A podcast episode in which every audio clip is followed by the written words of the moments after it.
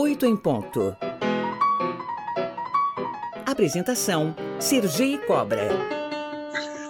Em 2050, a expectativa do BGE é que de 30% da população brasileira seja composta de pessoas na faixa etária acima dos 60 anos. Pela primeira vez na história, o Brasil terá um aumento maior de idosos, perdão, terá um número maior de idosos do que de crianças. Para falar sobre o assunto, eu converso agora com Morris Litvak, fundador da plataforma de trabalho para a terceira idade Mature.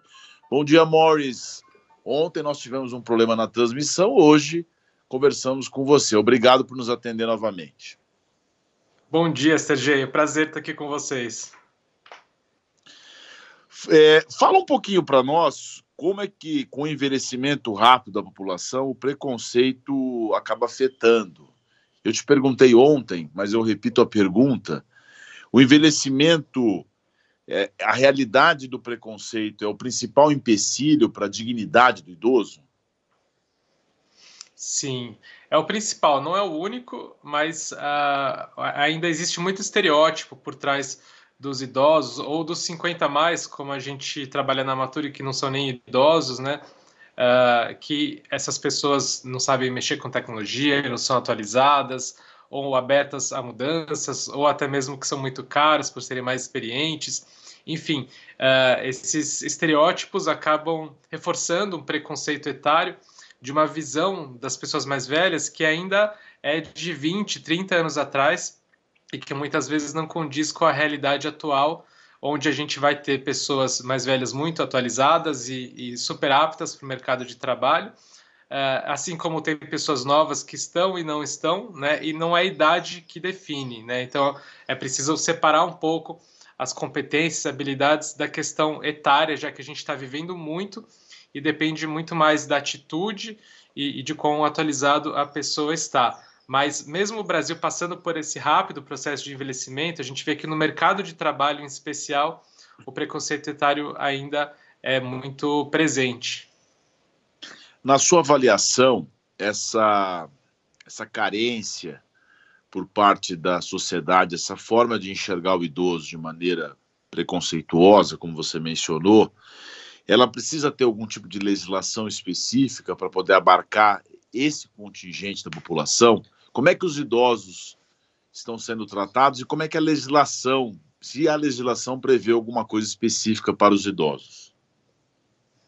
É uma ótima pergunta. A gente tem no Brasil o Estatuto do Idoso, que fala de muitos dos direitos da pessoa idosa, inclusive o direito ao trabalho digno uh, e, e a não discriminação uh, no trabalho por causa da idade.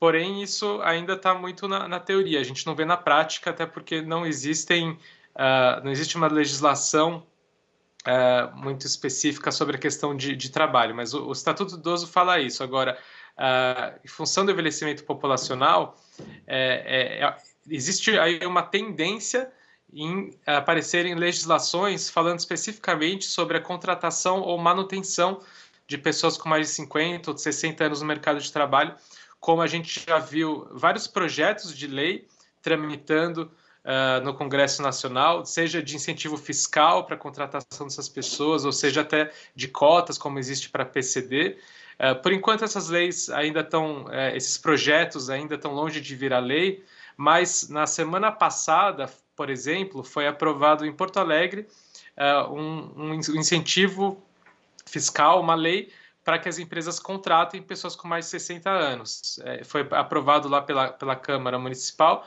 agora está tá vendo se vai ser sancionado pelo prefeito. Então, é bem provável que isso vá acontecer de forma mais abrangente no, no, no, Brasil, já que a questão previdenciária vai ser cada vez mais um problema para o poder público.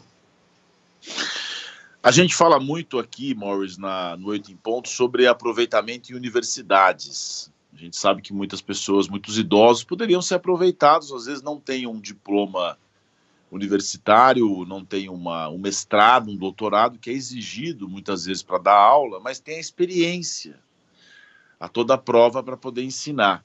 A Comissão de Direitos Humanos do Senado aprovou um projeto de cota em universidades para idosos com mais de 70 anos, mas aí é para o ingresso em universidades, para ser estudante. Como é que você vê essa decisão e também a possibilidade das universidades aproveitarem o idoso na ponta do ensino, como professores?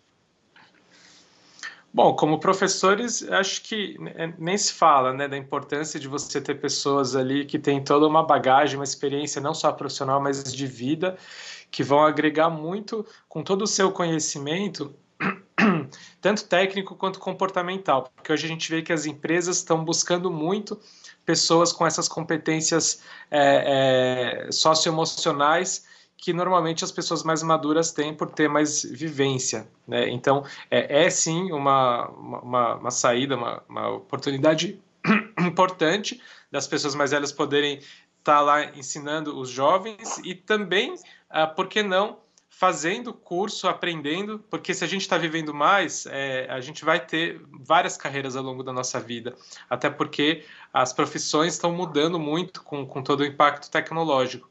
E já existem pesquisas no Brasil mostrando que as pessoas com mais de 50, 60 anos, é, que está crescendo ano a ano no Brasil o número de pessoas com essa idade em cursos de graduação. E até por isso tem aparecido programas, por exemplo, de estágio 50, 60 a mais, uh, e que eu acho que é uma boa oportunidade para quem está querendo recomeçar ou mudar de área. Tem um filme na plataforma de streaming, não sei qual, chama O Estagiário, com Robert De Niro. Não sei se você já viu. E Sim. conta bem essa dinâmica de quanto é importante uma pessoa experiente que vai, no caso ele, que é o protagonista, e acaba sendo fundamental até mesmo no plano emocional para outra protagonista, que é a presidente da empresa, até ter sucesso. Exato. Exato, é bem por aí. A gente vê que isso acontece na prática. É, é a partir do momento que você quebra a barreira ali de, de preconceito, Sendo que a barreira também existe muitas vezes do lado das pessoas mais velhas, de não estar aberto a trabalhar com pessoas mais jovens, ou até de ser gerido por pessoas mais jovens. Então, precisa ter essa abertura, toda atualização, e aí quebrar a barreira eh, nas empresas, principalmente nos gestores mais jovens, para receberem essas pessoas mais velhas, dar espaço para que elas possam eh, contribuir eh, da forma como elas podem de maneira complementar ao jovem, que é o que a gente fala. Né? Não adianta querer que ele seja um nativo digital como é um jovem de 20 anos, mas ele tem muito a agregar, que é complementar principalmente nessas questões socioemocionais, inteligência emocional, que hoje em dia é tão necessário e valorizado. Né? Então, quando um ensina para o outro e aprende com o outro, a troca é muito rica e também há estudos já no Brasil mostrando que equipes multigeracionais são mais criativas, portanto mais inovadoras. Então todo mundo sai ganhando, inclusive para a empresa isso também é fundamental para ela poder ter maior entendimento do consumidor maduro, que já é muito representativo, vai ser cada vez maior. Conversamos ao vivo aqui no Oito em Ponto com Morris Litvak, CEO e fundador da Mature, empreendedor social, palestrante e especialista no mercado da longevidade. Ô Morris, muito obrigado por sua participação aqui no Oito em Ponto, viu? Uma excelente quinta-feira para você. Obrigado, foi um prazer, abraço.